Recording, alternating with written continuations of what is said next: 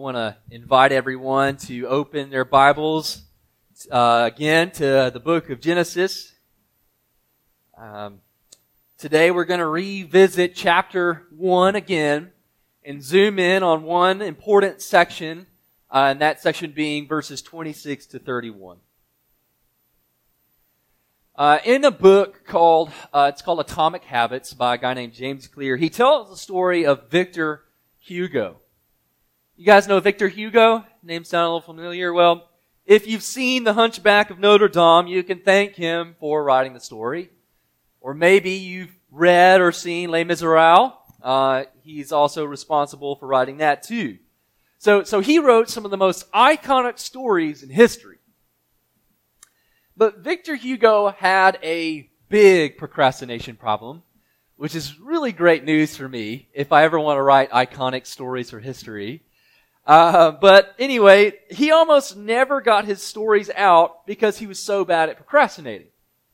He actually, he really liked socializing and entertaining other guests, so he was always kind of out and about or doing something other than working. But it was when he was facing like this impossible deadline that all the pressure was on him and he decided something needed to change. So this is what he decided to do.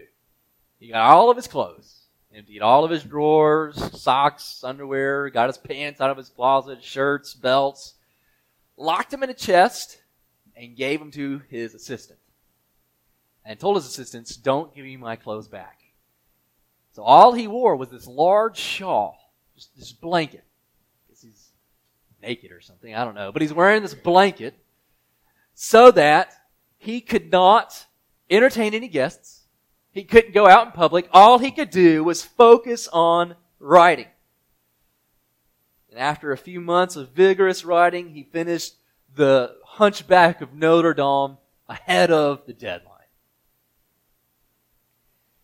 It was precisely the restriction that gave Victor Hugo freedom. It was the, the boundaries that gave him the freedom to write structure and order. That's what God has been doing in, all throughout chapter 1. He, he takes a chaotic, formless void and he brings life and order and structure to it. More specifically, life is found within the order that he brings. Fish thrive when they're in water but when you take them out of the structure of water, they die. So to put it another way, life happens within the structure that God puts in place. That's where life happens. And that's exactly what's happening in our passage today. God creates male and female in his image. We're going to see this as we go on, but to be made in his image means we've been put within a structure. To be made in the image of God means we've been put within a framework. And that framework is relationship. You are designed to be in a relationship with the Almighty God. If you're human and you're in this room, that means you are designed to be in relationship. And that's what I want to explore. What it means to be image bearers within the structure of our relationship with God. So let's read Genesis chapter 1, starting in verse 26. Then God said, Let us make man in our image, after our likeness and let them have dominion over the fish of the sea, and over the birds of the heavens, and over the livestock, and over all the earth, and over every creeping thing that creeps on the earth. So God created man in his own image. In the image of God, he created him. Male and female, he created them. And God blessed them. And God said to them, Be fruitful and multiply, and fill the earth and subdue it, and have dominion over the fish of the sea, and over the birds of the heavens, and over every living thing that moves on the earth. And God said, Behold, I have given you every plant yielding seed that is on the face of all the earth, and every tree with seed in its fruit. You shall have them for food. And to every beast of the earth, and to every bird of the heavens, and to everything that creeps on the earth, Everything that has the breath of life, I have given every green plant for food. And it was so. And God so, saw everything that he had made, and behold, it was very good. And there was evening and there was morning, the sixth day. First, our relationship with God begins with divine affection. I want to focus on that first sentence in verse 26. Then God said, Let us make man in our image after our likeness. This phrase brings the whole creation narrative from this barrel roll to this slow crawl. Up until this point, everything was God said, let there be, and it was so. It's just done. There was nothing that's happening.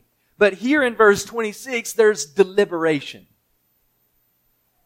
in, mo- in virtually every movie you watch, it starts off slow, right? The deliberation happens at first, and then the action gets faster and faster and faster, and the pace quickens. But here, here the pace has been fast, but now slows down.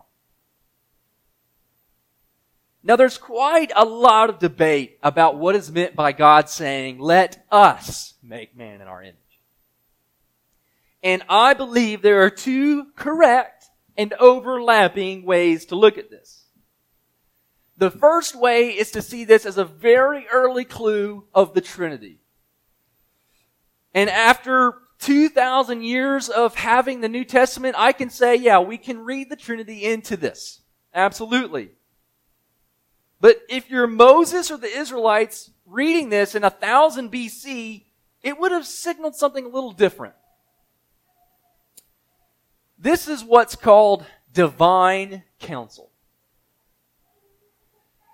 You see, in the ancient Near East, the gods only made decision by shared power in a council. So the classic example is Zeus, alright? Zeus lives, Zeus and the gods live on Mount Olympus. And Zeus, the top dog, gives an order and it's either carried out or thwarted or changed by his pantheon of gods. Uh, so in the Iliad, if you read the Iliad, um, Zeus will give an order that a guy's life should be taken or he should be protected, and like Athena or Hera is is like, no, he needs to live. So they secretly try to go get another god's help and, and try to change the situation, that kind of thing. So that's, that's what's happened. These, these councils of shared power, gods competing, jealousies, um, corruption, immorality, all that kind of stuff. And in fact, this idea of council actually appears in the Old Testament as well.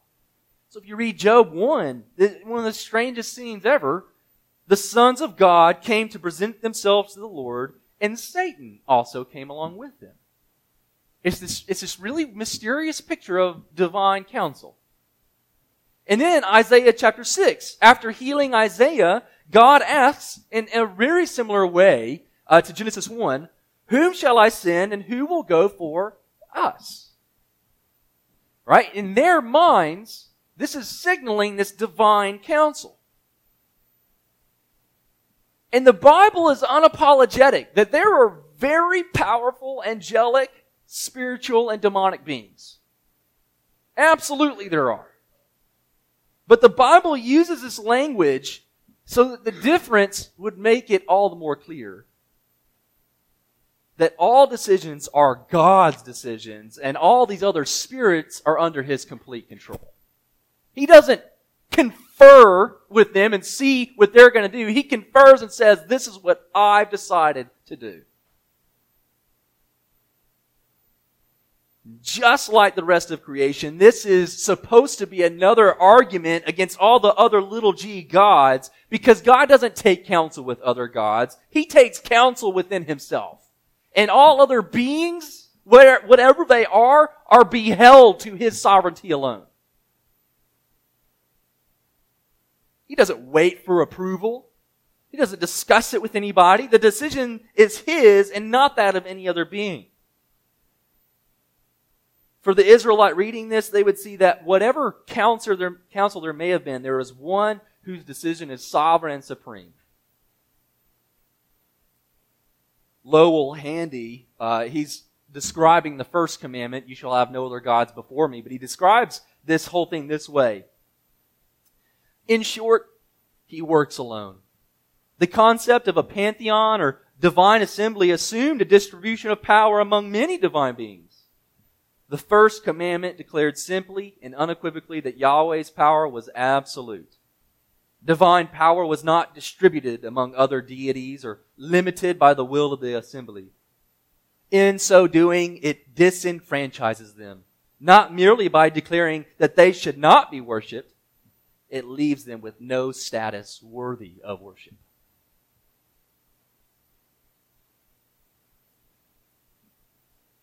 So, why is all this important? Because the creation of male and female as a made in his image springs from the eternal depths of the heart of God himself. Adam may have been made from the dust, but human beings have a heavenly origin. God created this not so that we will just serve Him as if He needed anything. God created first and foremost as an act of love. God didn't need a bunch of servants. God created a bunch of people who He could love and who would love Him in return. Michael Reeves wrote in his book on the Trinity Since God the Father has eternally loved His Son, it is entirely characteristic of him to turn and create others that he might also love them. It is that the Father has always enjoyed loving another. And so the act of creation by which he creates others to love seems utterly appropriate for him. We love because he first loved us.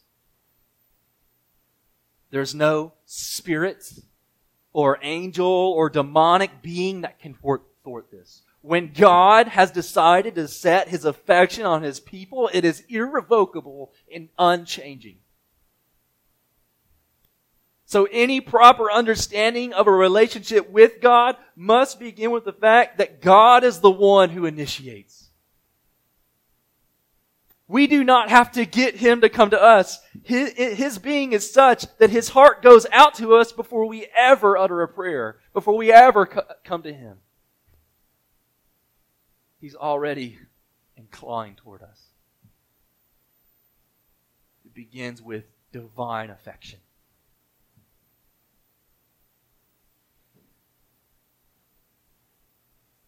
In our house, we have different correctives depending on the creature that we're talking to. So Willa uh, is no. Say no. Uh, our dog, we say bah. Uh, that's our trainer. Like he wanted us to use a nice deep guttural because apparently dogs understand that better. Uh, and for our cat, uh, we whistle. Uh, and, hey, people say you can't hurt cats. I, I got really good at this actually. Like he, and he runs to his his little room and stuff. And get back, or stop calling the furniture. Of course, he's old and fat and stubborn now, She doesn't respond as much. But I, I often get these correctives mixed up. So I often will find myself like, Willa, bah, Willa. Like, no, wait, no, that's not her. She's not the dog. Or like trying to whistle at our dog. Like she doesn't, she's like, oh, he's playing. Like, no, it's like, it gets mixed up. And when it comes to our relationship with God, we, we get these parameters of our relationship mixed up too, don't we? We, we like to confuse what our parameters are, but, but God has not just made any old creature. He made creatures in His image, which gives us those parameters. So secondly, our relationship with God frames the divine image, and I'll explain what that means. Let's look at what God says about man and woman. Then God said, Let us make man in our image, after our likeness, and let them have dominion over the fish of the sea, and over the birds of the heavens, and over the livestock, and over all the earth, and over every creeping thing that creeps on the earth. So God created man in his own image. In the image of God, he created him. Male and female, he created them. So the question we want to ask is, what does image of God mean? You'll find numerous uh, answers to that. I mean, does it mean we have morals? Uh, does it mean we have the capacity to know God? Is it like emotions that we feel that other animals can't? Well, guess what? Just like understanding the divine council helps us understand not just Genesis, but parts of the Old Testament, uh, but also helps us understand what image and likeness would have meant to the Israelites as they read this. We have to get their mindset. So it was a very common practice in the ancient Near East, uh, uh, and I'll use Egypt as an example, that um, the image of God was applied to the king, Pharaoh. So Pharaoh was called the image of the God, uh, which means he was um, representative of this God, and he, he behaves the way that this God behaves, but he also rules on behalf of this God. So that's why uh, you have different kings setting up statues of themselves in the ancient Near East, because it is their image that is ruling over that part of the world. Isn't this what makes the Bible remarkable? Because here comes Genesis that says every human being is made in the image of God, not just kings. And the language used here of Adam and Eve, and now every subsequent human is royalty.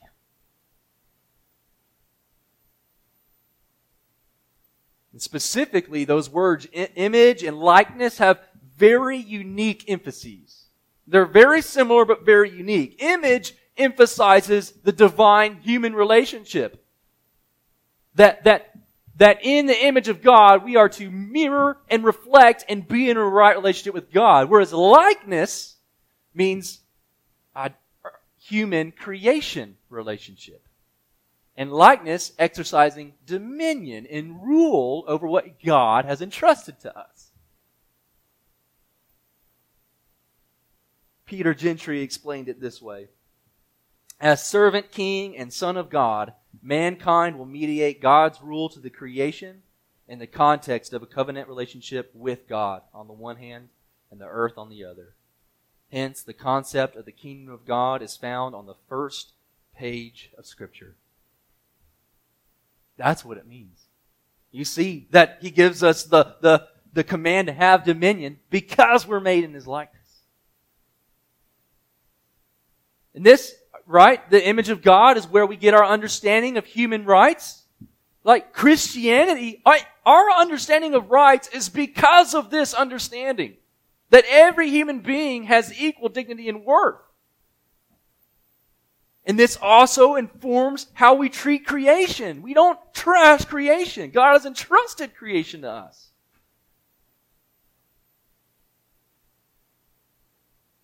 When Americans were the first travel to the moon in the 1960s. They did something very important, or pointed, I should say. Obviously, going to the moon itself is important. They did something very pointed. They planted a flag on the surface of the moon, didn't they? And it wasn't just uh, because we needed to do that or wanted to. It was to express dominion, wasn't it? We're the first to make it to the moon, and we're putting our flag up here. When a nation's flag flies over a region, it expresses control and dominance over it. God wants to populate the earth with billions of his image bearers who will reflect his rule and his character among the world. We're not kings who build statues of ourselves. God send us, sends us out as image bearers. We are his image. And this, this understanding infuses us with purpose. Because you bag groceries as an image bearer of God. You pick up toys as a part of ruling God's creation. You plant a garden. You mow your grass. You, you knit a quilt. You wash dishes. All done as a part of your royal reign on God's behalf for his glory. Every menial task filled with purpose, divine purpose.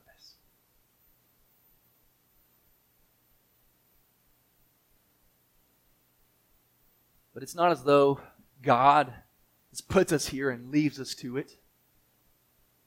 That's why, thirdly, our relationship with God flourishes under divine blessing. God creates the first humans, and verse 28, God blessed them. God said to them, Be fruitful and multiply, fill the earth and subdue it, and have dominion over the fish of the sea, and over the birds of the heavens, and over every living thing that moves on the earth. In other words, the very first words that human beings heard was blessing.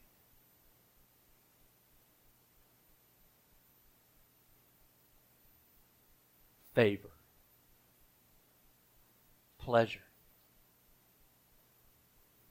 the posture of God toward humans is one of blessing. This is God's posture toward his people. Sin disrupted blessing, sure. Yeah, absolutely. It brought curse, but sin did not change God's desire to bless. This is important because if sin alters God's desire to bless, then who is left to get it back? Right? Can, can we humans get God's blessing back? No. But that's so often what we believe, just even as Christians. Like, if, if I just obey enough, God will love me. Or, or if I love God enough, He will bless me. Or if I'm a good Christian, I, I can get God to do good to me. Or, probably more common is, if I'm a good Christian, I can keep God loving me. But that's not it at all. We don't obey for blessing, we obey because of blessing. Blessing is the foundation and source for true obedience. That's why God blesses and then gives the command to multiply and flourish and subdue. Blessing precedes obedience. Blessing empowers obedience. Blessing transforms obedience. Ligon Duncan said of this verse that the obedience is not a condition for God's love. It is the sphere in which they enjoy God's love. Here's how you can image me, and here's how you can supremely enjoy me. Life within parameters of relationship. This is why my prayer is so often that there's nothing I can do to make God love me more and nothing I can do to make God love me less because he loves me perfectly in Christ. I pray it so often because I believe the opposite so often. I can't pray enough to make you love me more. I can't repent enough of sin. I can't love you enough. And my disobedience doesn't make you love me less, but because of Jesus, you love me perfectly. A relationship with God cannot flourish if He is landlord. If He's cosmic police, ready to write you up every time you're guilty or you stumble.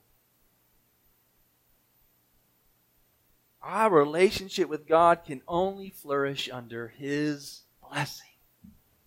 His blessing.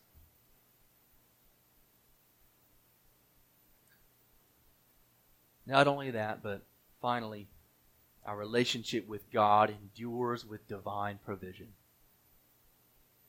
The passage closes with God giving generously. God said, verse 29, Behold, I have given you every plant yielding seed that is on the face of all the earth, and every tree with seed in its fruit. You shall have them for food. And to every beast of the earth, and to every bird of the heavens, and to everything that creeps on the earth, everything that has the breath of life, I have given every green plant for food. And it was so. Psalm 104 depicts God feeding all creatures with, with his caring hand. These all look to you to give them their food at the proper time. When you give it to them, they gather it up. When you open your hand, they are satisfied with good things. God is the source of all provision, who, who meets all that we need. You may have bought your clothes off the store shelves, but God is the one who gave them to you. The baker may have made it, but God gave you that donut you had for breakfast.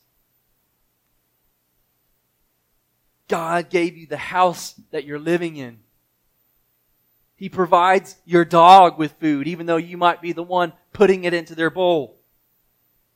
And He feeds the birds who are outside your window. Everything is sustained by God because God is constantly providing for them. Listen, God is a glad parent who loves to provide.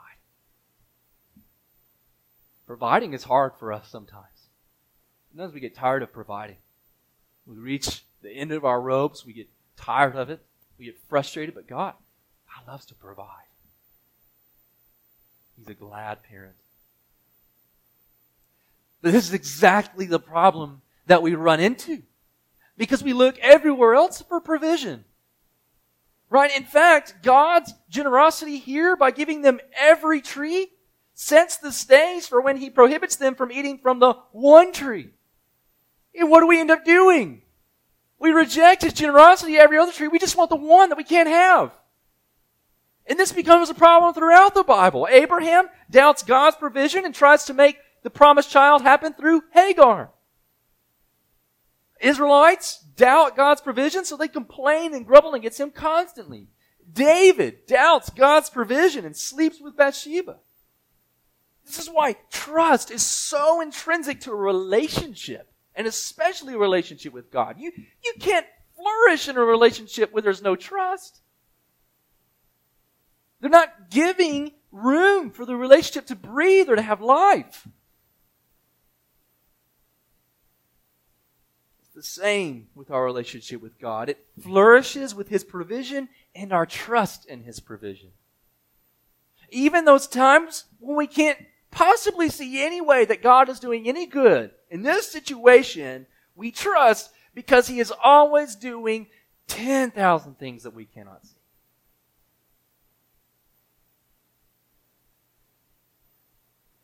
That's me and Mal went through this.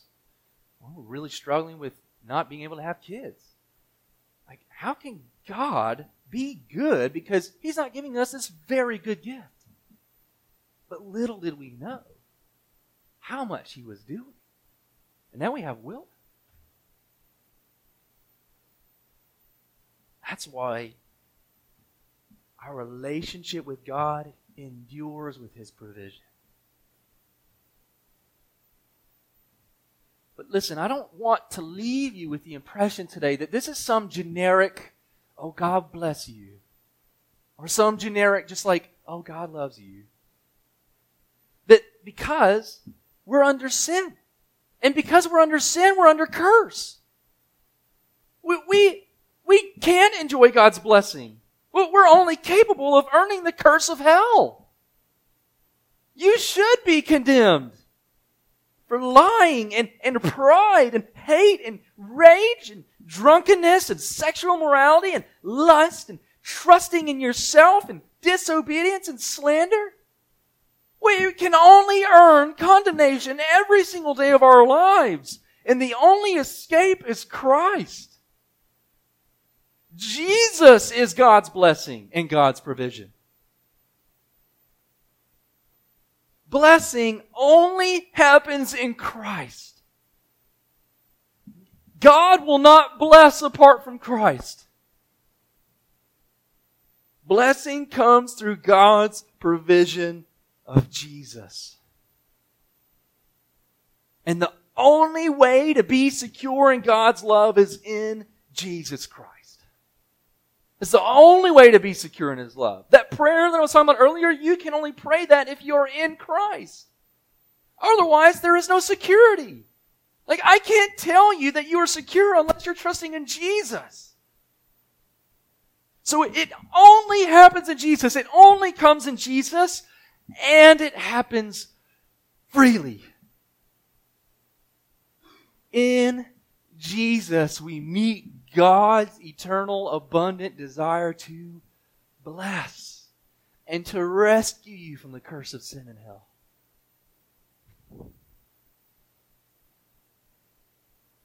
God blesses you with Christ. You don't have to be in a certain place. You don't have to repent of a certain sin. He gives you Jesus because you're a sinner. You need to receive Him. Receive Him by faith. His provision for you, His blessing upon you. So I want to ask you have you received Christ? Have you received Him? Because if not, receive Him today. Do not go another day under the curse of sin, but enter into God's blessing. Let's pray.